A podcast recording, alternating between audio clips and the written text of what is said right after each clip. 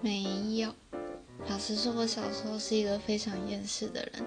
我大概从国小一二年级的时候，就决定说啊，我一定要在二十岁的时候去日本自助旅游，然后回台湾后我就要自杀。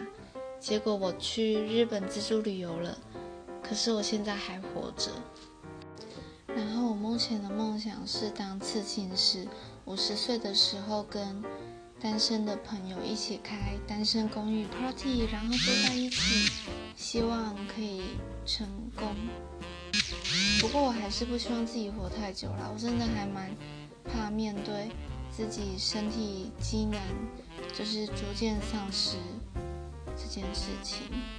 超恐怖的，我绝对不想要在医院过下辈子。可以的话，大概活到五六十岁就好了。